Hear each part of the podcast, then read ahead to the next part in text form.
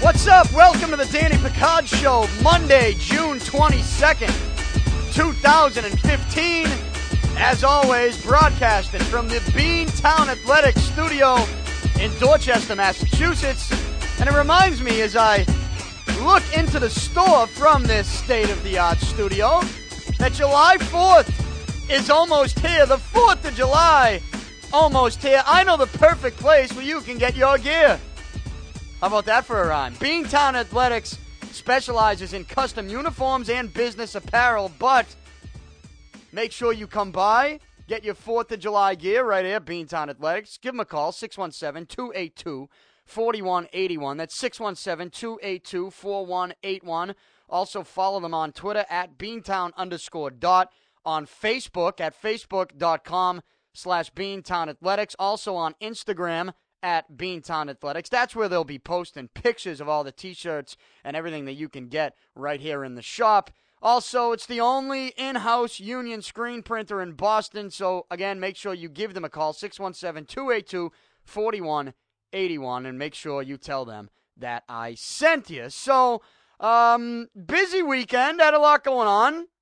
Had a wedding on Saturday, so I missed the Red Sox game on Saturday night, but I saw the highlights and the most amusing part. If you're looking for an amusing an amusing part, and by the way, uh, Leo Rusk, Casey O'Brien, congratulations, good friends of mine, got married over the weekend. Great time, great time. I think I might be working on a multi-day hangover here. By the way, that's when you know it was a good time. Um, the Red Sox on Saturday night did not have a good time. I wasn't able to watch it, but they blew a lead. Porcello blew that lead after a big win on Friday. Now, they ended up turning things around and winning yesterday, actually crushing the Kansas City Royals yesterday. They win two of three in Kansas City. The Red Sox have now won three of four, but the problem is they only gained one game in the AL East standings. They are nine games out the teams ahead of them, everybody Blue Jays, Orioles, Yankees, Rays. The Rays are in first place. Yankees one game behind them. Orioles three games behind them. Blue Jays also three games behind them. The Red Sox in last place with a 31 and 40 record, nine games out. So you can look at this stretch, say, nice job. You win three of four.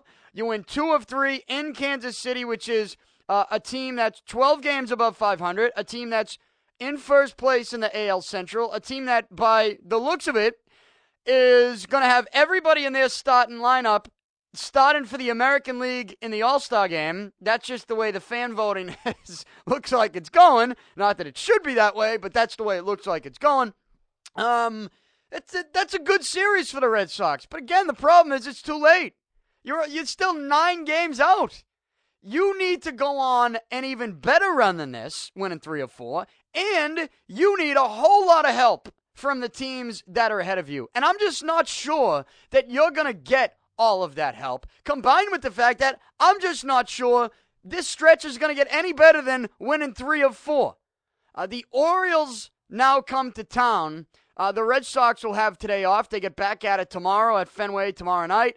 Ubaldo Jimenez, righty for the Orioles, will go up against Joe Kelly. I, Joe Kelly, I, again, I just I just don't know. Now he's pretty good against the Orioles. He's all right. it's better than some of the numbers I see from him. He's one and one with a 3.32 ERA in three career starts against the Orioles. So Red Sox with today off, but Saturday night Red Sox they blew that lead. Porcello on the mound had a terrible inning. You get a terrible throw from, from Pablo Sandoval. Uh, he gets hurt. Swihart got hurt this weekend. Sandoval, Swihart, day to day. But Saturday night, David Ortiz with one of the funnier ejections you'll see.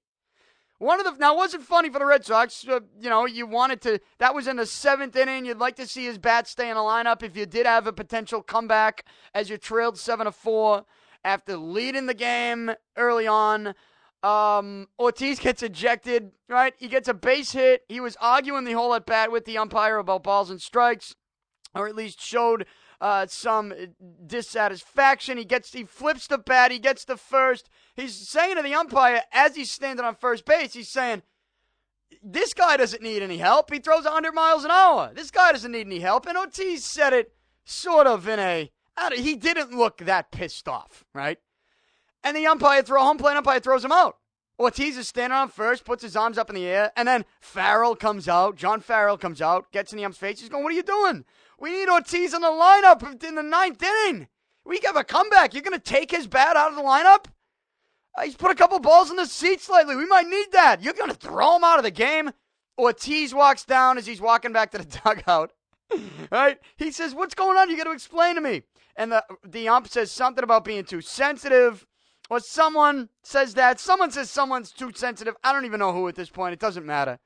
Ortiz then does the he mocks the ump and he throws the ump out of the game. He, he gives the hand and he points to the crowd, right? He, you know how they do it. You're out of there. He gives him the you're out of there hand signal. I thought it was great. I now I just recently saw the highlight of it. You heard that he gets kicked out, but the highlight of it is great. Uh, so that was entertaining. More entertaining than the Red Sox blowing a lead. You know, really, you look at that game, you say, hey, this should have been a sweep. Should have been a clean sweep. Didn't happen, but they did bounce back nicely yesterday. A huge offensive day. And um, uh, you know, you look at the, you got a great pitching performance as well, but right now, the Red Sox, as I mentioned, it's still not it's still not good enough. Uh, you you need more. You know, you need more from your own team moving forward. I know there's a lot of baseball left to be played, but there's also a lot of baseball left to be played for these other teams, and I'm not sure I'm looking at every team above the Red Sox thinking that all these teams are just going to collapse. I don't I don't see that. I actually think the division's better than people are giving it credit for. So we'll see what happens. Um, you know, credit to Miley yesterday, six another strong performance after you know two now very solid outings after that outburst in the dugout in Baltimore. And uh, speaking of the Orioles again, they come to town. Red Sox have tonight off. Uh, they'll begin a set at Fenway tomorrow night. Joe Kelly versus Ubaldo Jimenez. Then Bud Norris, they're ready for the Orioles, goes up against Clay Buchholz on Wednesday night. And then Thursday afternoon, getaway day, uh, Miguel Gonzalez against Eddie Rodriguez, 135 first pitch on Thursday afternoon. And then the Red Sox will go to Tampa to begin a weekend series on Friday night at the Trop. So we'll keep an eye on the Sox. You know how I feel. I think the season's over. I think, uh, as I mentioned, you just want to feel good about this team, and then you look at the standings and you see that there's still nine games out. It's just too little, too late. It is. Sorry. Someone had to say it. Too little, too late. What else we do this weekend? Oh, the golf. U.S. Open. Love a good golf tournament. Love watching a major. A lot of people complaining about the Fox broadcast on this one. Now, Jordan Spieth wins the tournament credit him, but also credit Dustin Johnson for completely choking on 18 yesterday. Uh, you know, he has, what was it, 10, 12 foot for Eagle to win the tournament as Jordan Spieth is in the clubhouse. So, you know, only one stroke better than Dustin Johnson. Dustin Johnson makes an Eagle putt, he wins the tournament. Puts it close enough, birdies, he ties, and we get an 18 hole playoff today. I'm so glad there's no 18 hole playoff. I'm so glad Dustin Johnson not only missed the eagle putt, but also then missed the very short birdie putt and completely choked in front of everybody and gave Jordan Spieth his second straight major. Spieth went to the Masters and didn't even give anybody a chance to win that, right? He didn't give anybody a fucking shot to win the Masters, Jordan Spieth. He gave Dustin Johnson a shot to win this one and Dustin Johnson couldn't pull it off. I'm so glad he couldn't, and I'm so glad he missed the eagle and the birdie putt, and that there's no 18 hole playoff today because I cannot sit there and watch any more golf from Chambers Bay. I can't. Now, people complain about the Fox broadcast. I'm sorry. I, you know, it, it's it's not as it's obviously not as good as NBC. It's not as good as the golf channel when it's when it's on there a little bit. It's not as good as CBS. It's not, right? I mean, we've we've come to know Jim Nantz as the guy. He's you know, he's the guy. He's the golf guy. And when it's not Jim Nantz, we just, you know, it's it is tough. It's tougher to watch. And Fox broadcast, here's what they did. Here's what the Fox broadcast did. They tried too hard. They they tried way too hard to to reinvent the wheel when it comes to golf coverage. That's it. They tried too hard. You know, we're all going to sit there and criticize people for things that they say in the broadcast. Uh, I just think, you know, behind the scenes, they just, as a group, Fox Sports tried way too hard. We just want golf coverage the way we always see it. We don't need it to change.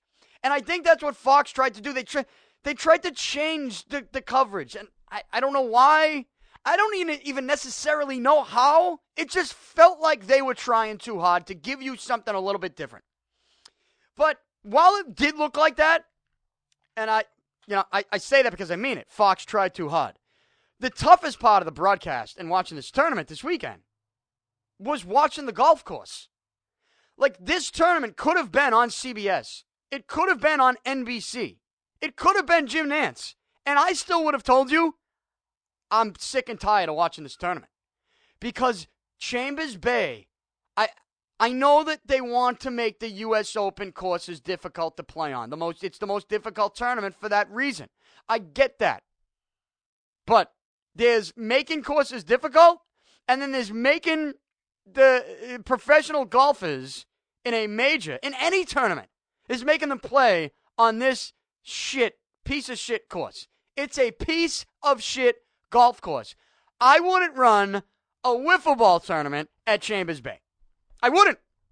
I wouldn't run a wiffle ball tournament at Chambers Bay. I just wouldn't do it. Uh, it's it was just it's brutal to watch. I couldn't do it. I mean, the, and people who want to complain about the golfers complaining. I don't. What do you mean? These guys are professionals. They're used to playing at the best courses in the world, and you're gonna make them play on this? That is that's horse shit. That's a piece of shit course. It's embarrassing. And and I was almost embarrassed for these guys watching this tournament. I, I couldn't watch. I couldn't keep paying attention to this. It was brutal. You know, it was just it was tough to watch, and not just because of the broadcast, because the, any channel could have. At the end of the day, any channel could have put this piece of shit course on the TV, and I would have had a tough time watching. It was stupid. It was absolutely stupid. Uh, and I hope they never go back to Chambers Bay. I don't know who would. Pete, if you asked me to golf tomorrow, next weekend, and I said, hey, where you going? Ready? Pete, Ask me to golf. Eh, you want to go golfing this weekend? Uh, yeah. Where where are we going? Uh, Chambers Bay. Okay. Uh, actually, you know what? I got to do laundry. Uh, actually, I got to do laundry Saturday morning. Free round. No, I. Nah. You know what else I got to do? I I got to go wash my mother's car. I got to wash my father's car after that, and I think I might have to water their flowers for a bit. I won't be able to do it. Sorry. Chambers Bay. Oh my goodness. I I mean I look, I only golf at Franklin Park here in Boston. Are they going to let me golf for free because I give them a mention? No. It's better than Chambers Bay. it's better than Chambers Bay. Uh, but Jordan Spieth, congratulations. What a run this kid's having. Again, he goes to the Masters, doesn't give anybody a chance to win the green jacket. He takes that thing after the second day. And here he is winning the U.S. Open. Right, 21 years old. He's going to have a nice little career. Tiger Woods.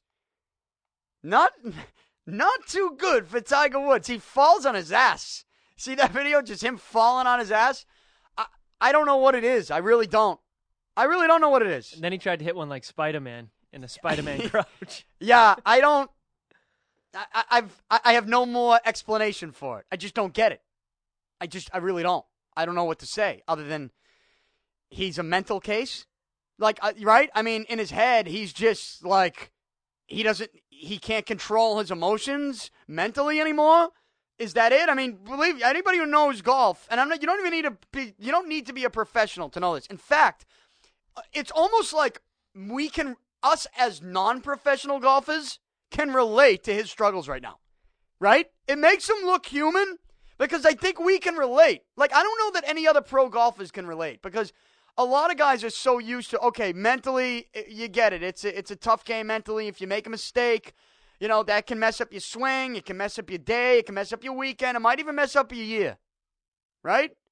But these guys, as professionals, they're able, for the most part, to control those emotions and get them under check, where they're able to turn things around eventually. Tiger Woods just can't seem to do that. And I almost feel like I can relate to him because I mean the littlest thing that happens to me and my my day is ruined. You might as well I might as well drive the car. I might as well leave the car with you guys. I'll walk back to the car. It's over. I'm gone. You lost me. You have fucking lost me. I'm not coming back. I don't care what you say to me. I don't care how many beers I have. This drive isn't going straight. And if the drive goes straight, whatever iron I'm hitting is going way left, way right, or way over the green, or might even go two feet in front of me. There's no helping me out at this point. That's Tiger Woods. Tiger should do a, a shoot around with one of those friends that always has tips for you. You know, the guy who sucks, but he's Yeah. always got a tip. Hey, why don't you? Uh, you know You're what you're thinking doing? too much. Hey, you're taking your eye Yeah. off the ball. No, I'm not. I see the fucking ball. All right. What are you? What are you talking about? I'm looking at the ball as I hit it, cause I hit it. I just don't hit it the right way. Anyways, tough tournament to watch. Not and a lot of people crushing Fox, and while I do think Fox tried way too hard to give us something different when we don't want anything different, that combined with this piece of shit golf course that we had to watch all weekend was really the reason I couldn't watch. It was the course more than the broadcast, in my opinion. That's just me. All right. Mike Giardi, Comcast Sportsnet New England. Uh, I caught up with him earlier this morning over the phone. I asked him about this golf course, Chambers Bay, what he thought about it. And then we got into some more serious stuff Red Sox baseball. Also, uh, Tom Brady. His appeal hearing will be tomorrow on Tuesday, and if necessary, I think I think they said the 25th as well, if necessary. Uh, Mike Giardi, I asked him what he thought would happen, what he thinks will happen tomorrow. So listen to this conversation and then stick around afterwards. Uh, I'll give you my thoughts on what I think is going to happen tomorrow. Tom Brady and his four-game suspension appeal. Enjoy the conversation. Stick around afterwards. All right, joining me now over the phone line is Mike Giardi from Comcast Sportsnet New England. Uh, Mike, what's going on? How you doing today? What's happening, Danny? Uh, not much. So before I get into you know the Tom Brady appeal and even some Red Sox here, um, I got to ask you: Did you pay any attention to the U.S. Open? I mean, do you follow golf at all? How, much are you into that tournament over the weekend at Chambers Bay? I watched some of it, but not a ton. I think actually um, the time thing threw me off. I don't mind afternoon golf. For some reason, I'm, I wasn't I wasn't watching as much at uh, the later uh, the later hours there. Yeah, the course was. T- See, I had a problem watching because the course was so bad. It was like it was honestly, it was one of the worst courses I've, I've ever seen. And usually, I, I I don't. I've I've never had that reason to not watch a golf tournament. But it was so frustrating to watch. I'm sitting there the whole time wondering why are they even playing on this course. I just I just didn't understand it. What you see was that I think it was uh, Poulter uh, tweeted out or Instagrammed a picture of, and he said, you know, that he's a lot of credit to the workers there and all this. He's like, but it was a picture of the ball on the green, and the green looked like my backyard, and uh, my backyard's a disaster. I mean, it was brown, uh, it was chopped up. It just it, it looked horrible, and he he said basically they they should apologize if this was a normal tournament during the course of the year.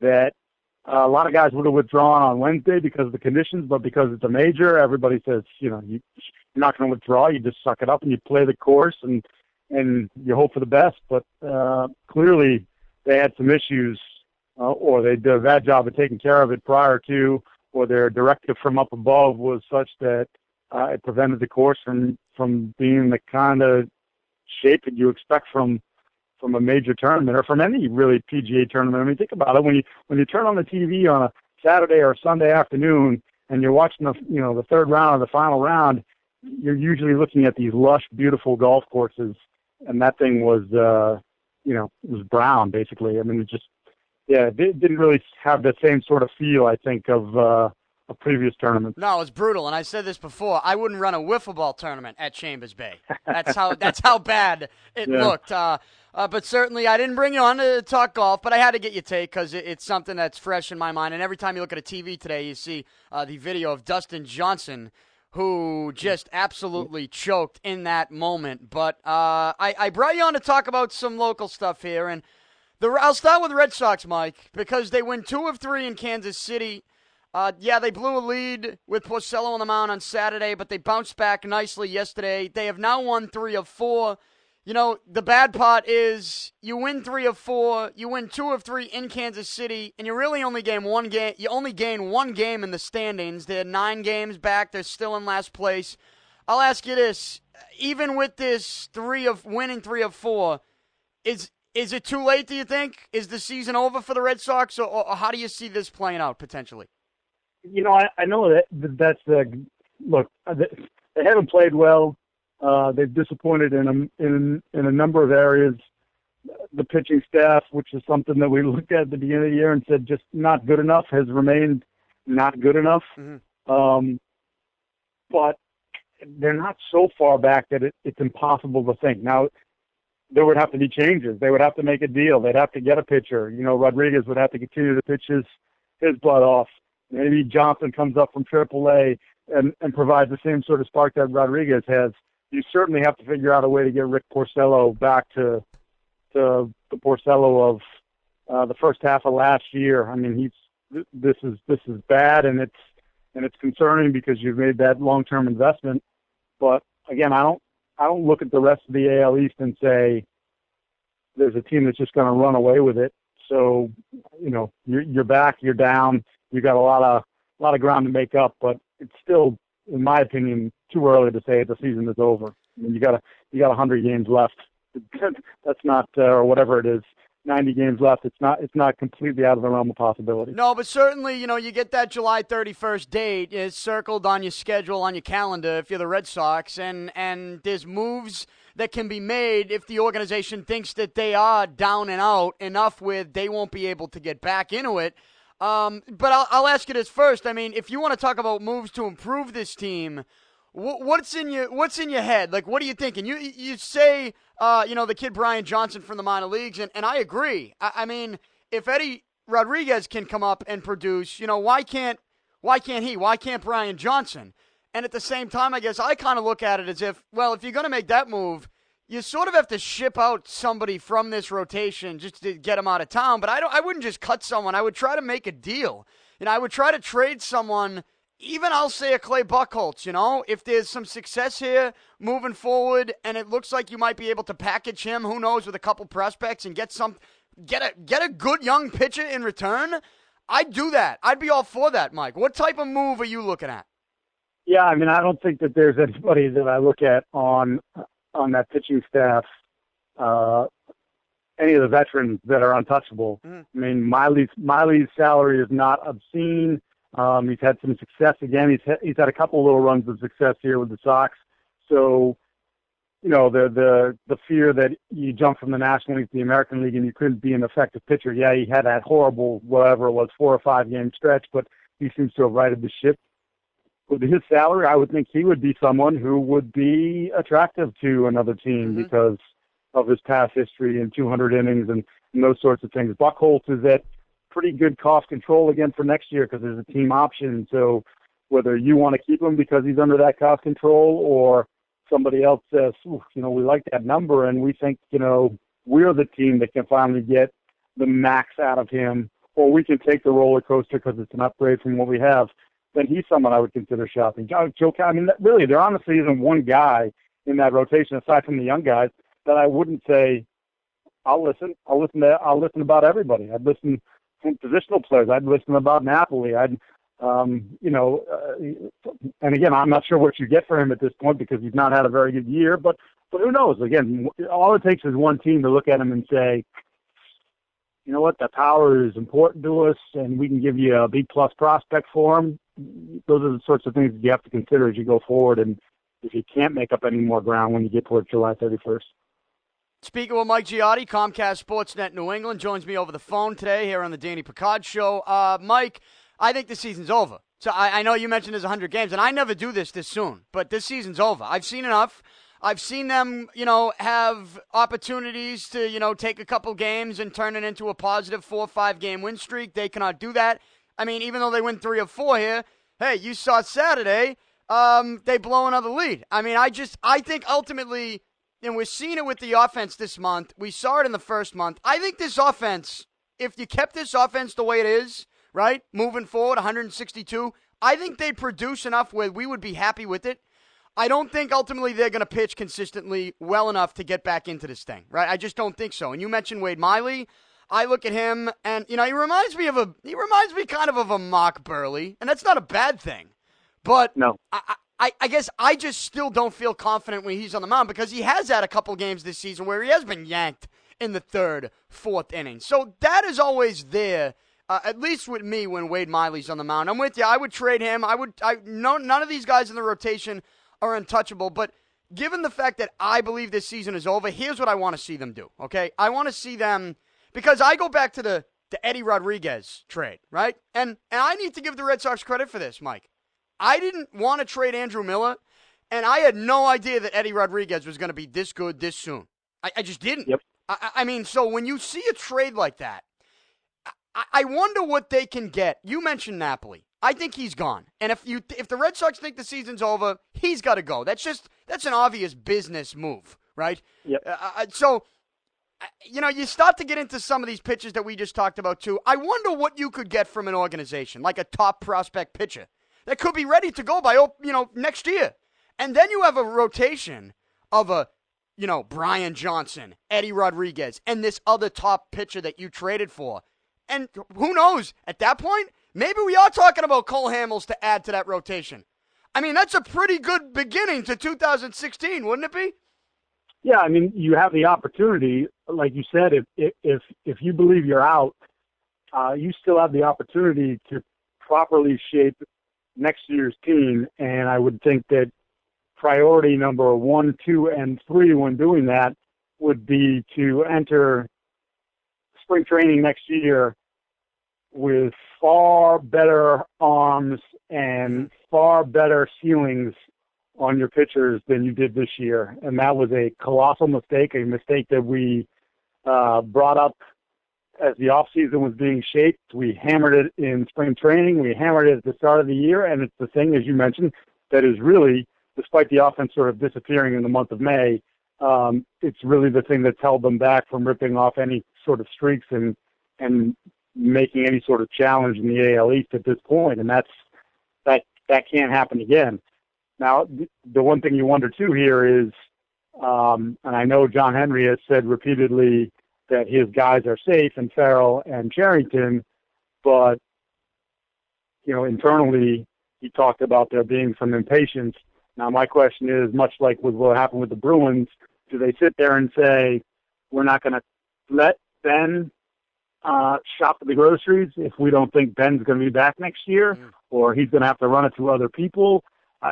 That's you know w- with the fingers and the that, that they've had in ownership has had in this roster making process. That's something that if I was a Red Sox fan, I would be moderately concerned about because um, the impatience and the reliance on the on the the baseball nerds, if you will, in in Topeka, Kansas, or wherever the heck Bill James is. That's that's got to be something that has to to worry you a little bit because for three of the last four years, it hasn't gone even remotely the way it should go with the payroll that they have. Yeah, and I mean, look, I know the way it works in sports is that the manager, coach, you know, when you ha- when you keep struggling season after season, the guy gets fired. That's the guy to go. I, I get that. I get that's how it works.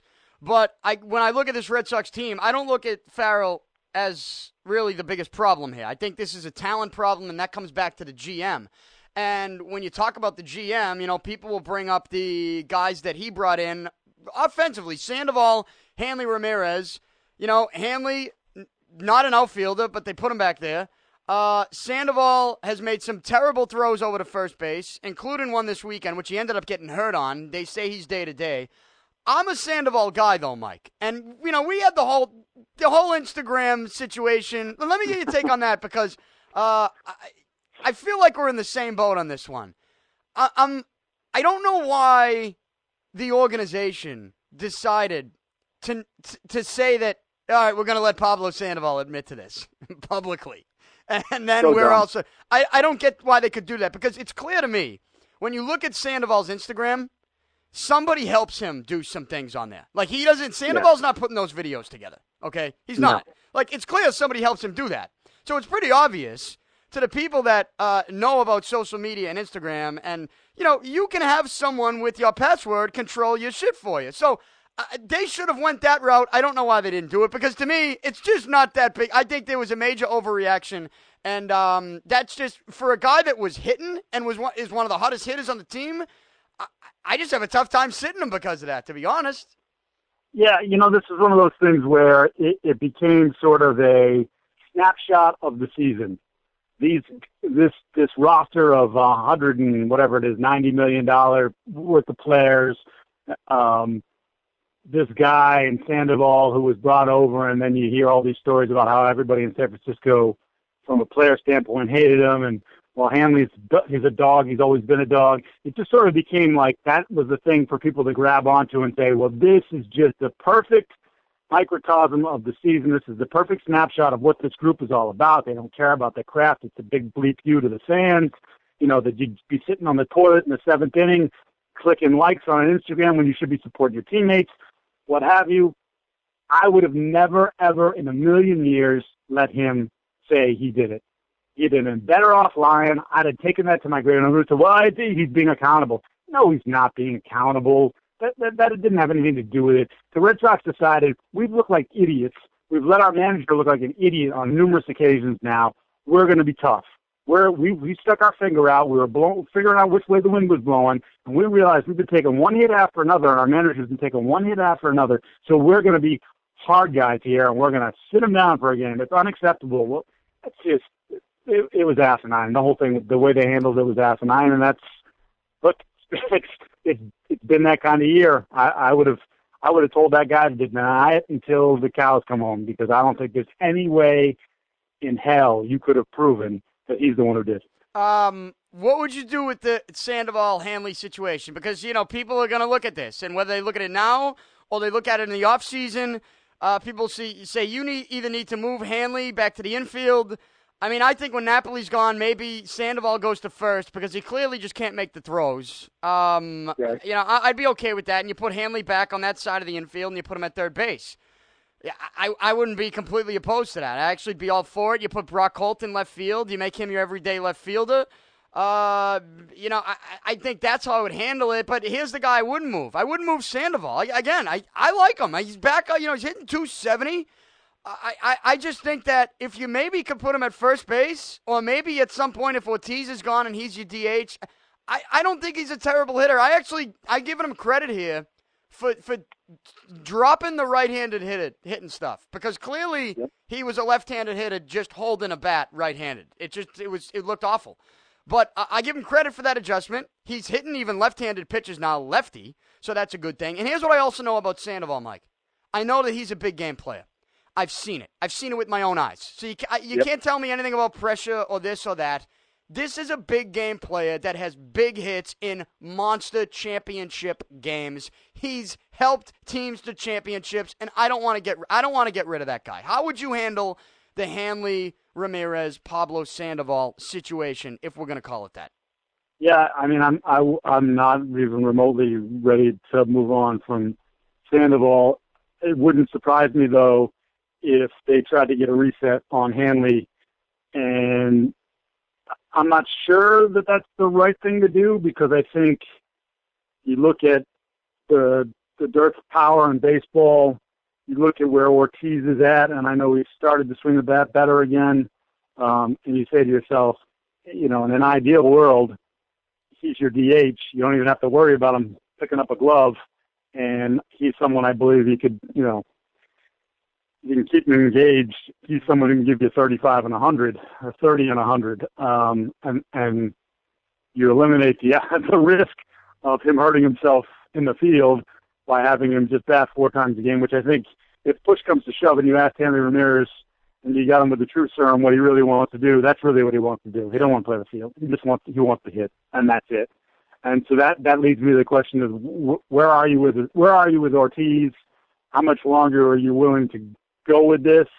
Uh, how much rope does he get? I know he said he wouldn't accept a trade, um, but you know everything can be manipulated. If you start taking away a bathroom, he might very well accept the trade because he might want to say, "Well, screw you! I'll prove to you I can still do it." I just, I, I'm, I'm curious as to where they are with Ortiz and and how much rope he has at this point. Would you move him? Would you trade Ortiz? Would you try to talk him into it?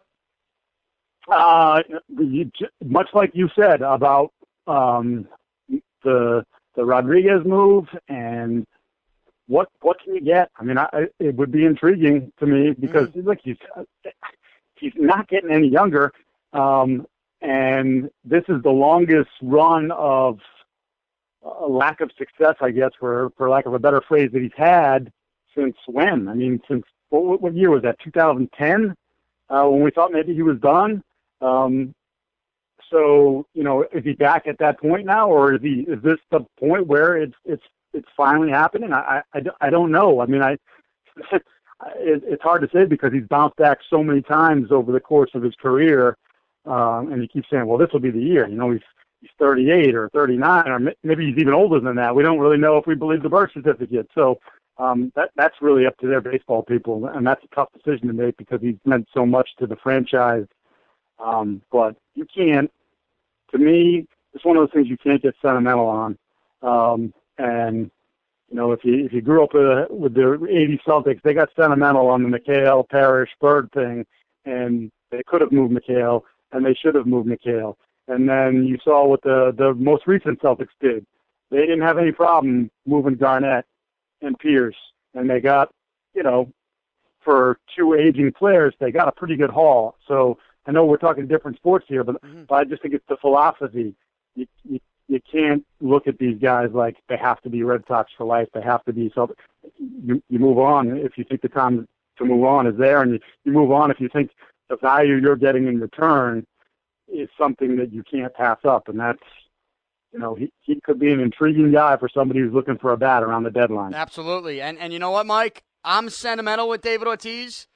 Guy changed my life. Uh, he did. I love this guy. But um, you know what?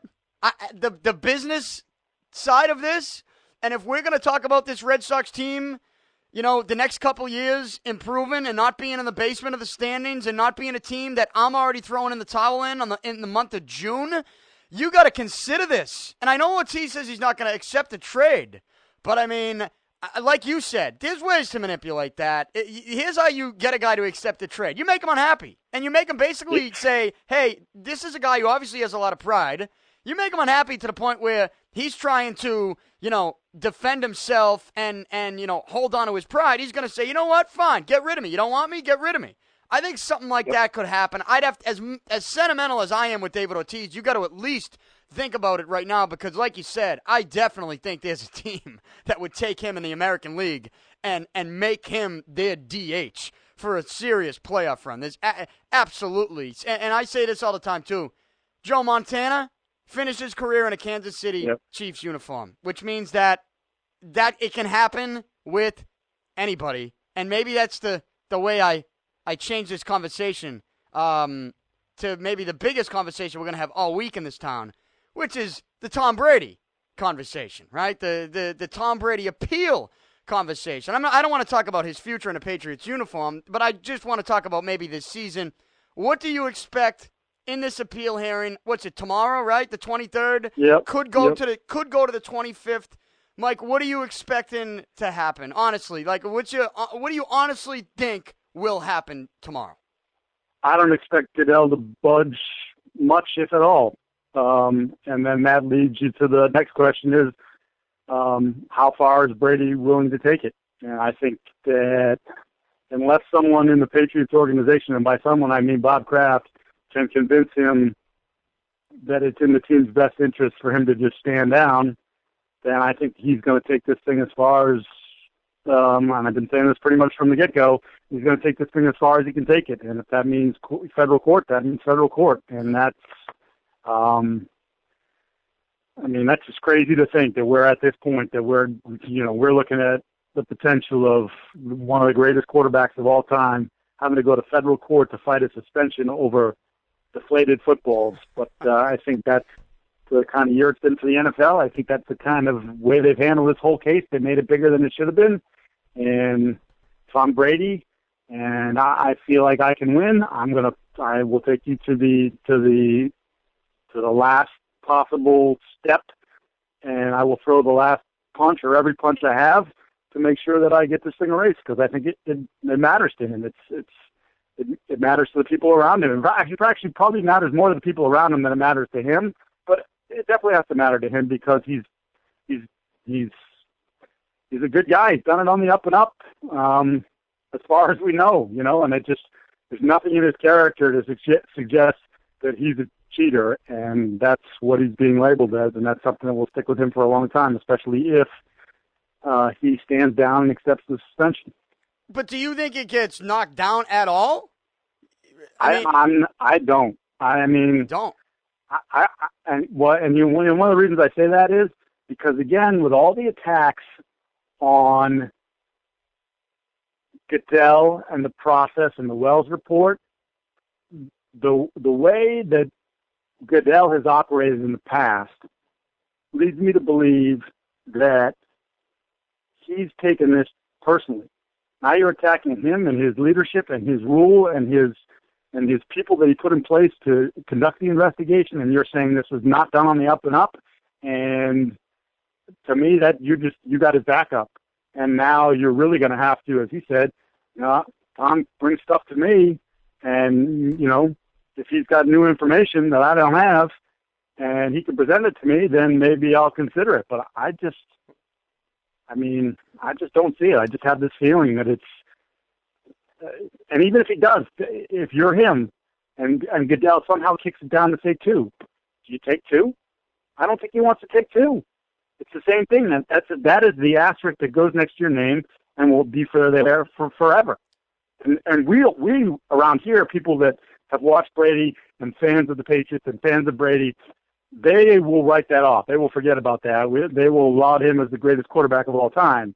It's it's the ninety percent that are here that have been looking to poke holes in the Patriots' reign for 15 years that will take that and will seize upon that at every chance they get. And that's that's why I think if you think you can beat it, you you got to fight it. You got to fight it till the very end. Well, I mean, if there's one thing that Goodell can say though that that doesn't make him look terrible, if he does, you know, drop the suspension down or completely erase it. If there's one thing Goodell will be able to say after that, it's that at least from what they've told us, they've made it known that this isn't his suspension. This is Troy Vincent's suspension, right? So there's still there's still that thing involved that gets me thinking. Well, maybe that's Goodell's way of saying, "Hey, when I do reduce this." You know, it doesn't make me look terrible because at the end of the day, I wasn't the one that gave out the suspension. I mean, do you think that fact that could factor in, in in any way? Because I was surprised to see them come out and say that that this was Troy Vincent's suspension. I mean, come on now. In reality, Goodell yeah. signs off on everything. oh, they absolutely gave it. He he gave himself some wiggle room here, but the the the fact of the matter is, is nobody believes it's Troy Vincent's suspension. So mm. who's he really saving face with? Yeah. Not saving face with anyone around here or anyone who's connected with this. Um, anybody within the Patriots organization, any Brady's people, because they all know the buck stops with Roger. Come on, he's the he's the tough guy. He's the he's the commissioner that's gonna he's gonna knock out crime in the league or whatever the heck he's trying to do. You know, I mean, the Sheriff Goodell. That's they can say whatever they want about Troy Vincent, but the the people that are involved in this case, they look squarely at Roger Goodell and believe it's it's come from Goodell. And we and come on, it it did come from Goodell. I mean, even if Vincent oversaw it, there's no way it didn't come across Goodell's desk and he'd say, no, too much or too little or no. There's there's no way that Goodell didn't completely sign off 100% on that or have a huge hand in in how it was phrased and written and the length and the the entire thing. All right, uh, Mike. Before I let you go, should we should we knock the media for not giving the uh, St. Louis Cardinals Houston Astros hacking situation investigation enough coverage, or should we be praising maybe Major League Baseball uh, for for not allowing this to get out of control? I, I don't really know where to, I don't know where to go with this because you know when you first hear this story, you think to yourself, "Oh wow, this is gonna be." You know, every this is going to be one of those ones where every time you look up at the TV, there's a new report and there's something getting leaked and the media's talking about it it's almost a non-story now, and uh, it's only a couple days later, and I don't even recall really seeing this to be major news on any of the networks. So, what should we be doing? Should we be blaming the media for not making this a big enough story, or should we be praising Major League Baseball for maybe not allowing any type of leaks to get out there?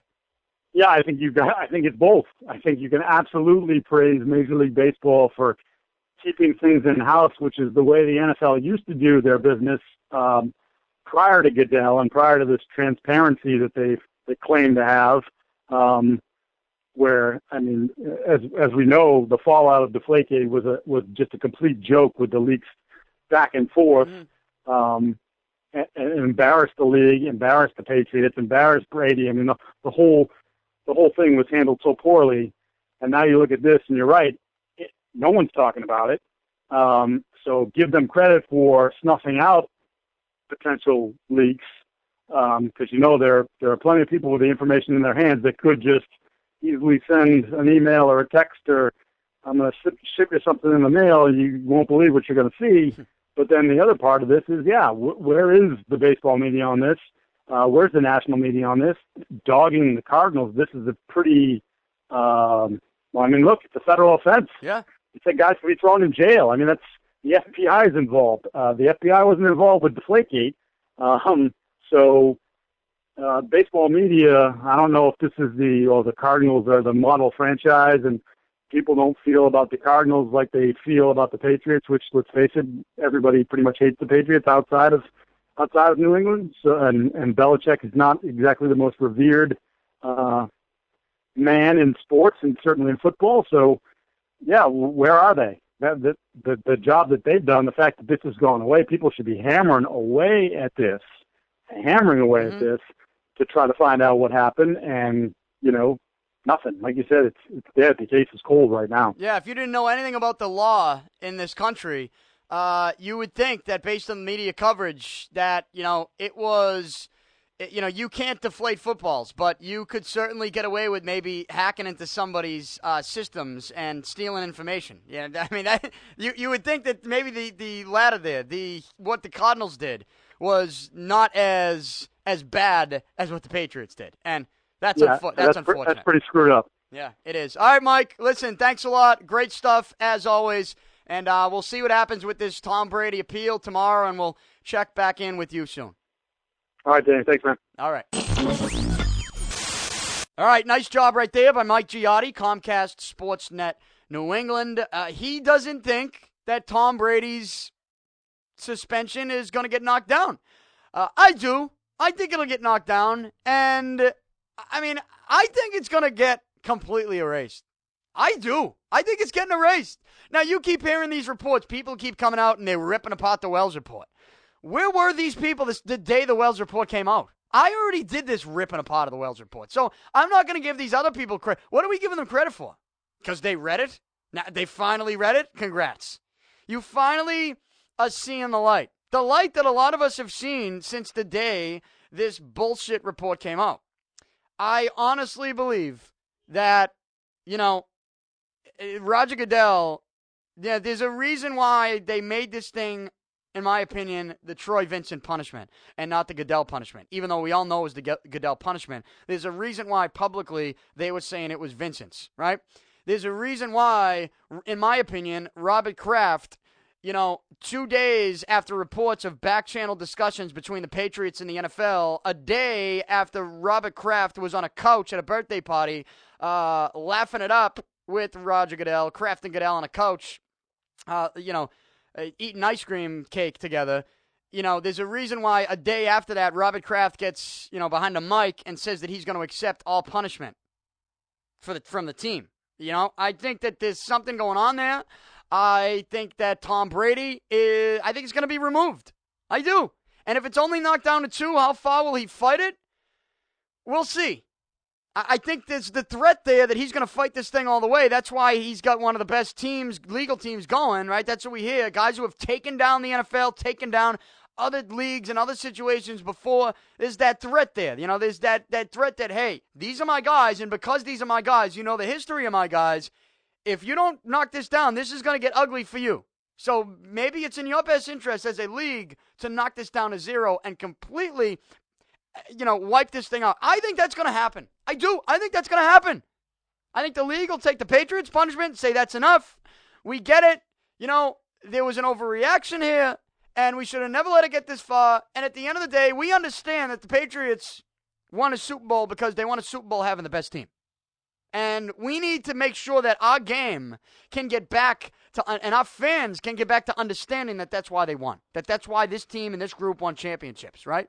And that for everybody involved, team, player, league, this is not a good story to linger on, especially into next season. So, I is that wishful thinking?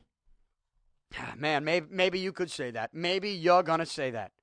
But for the reasons I've always given and, and kind of just gave then eh, a minute ago, I, I think this get knocks down. I think we're I think there's a very strong possibility that we're talking about Brady, you know, just completely just zero games.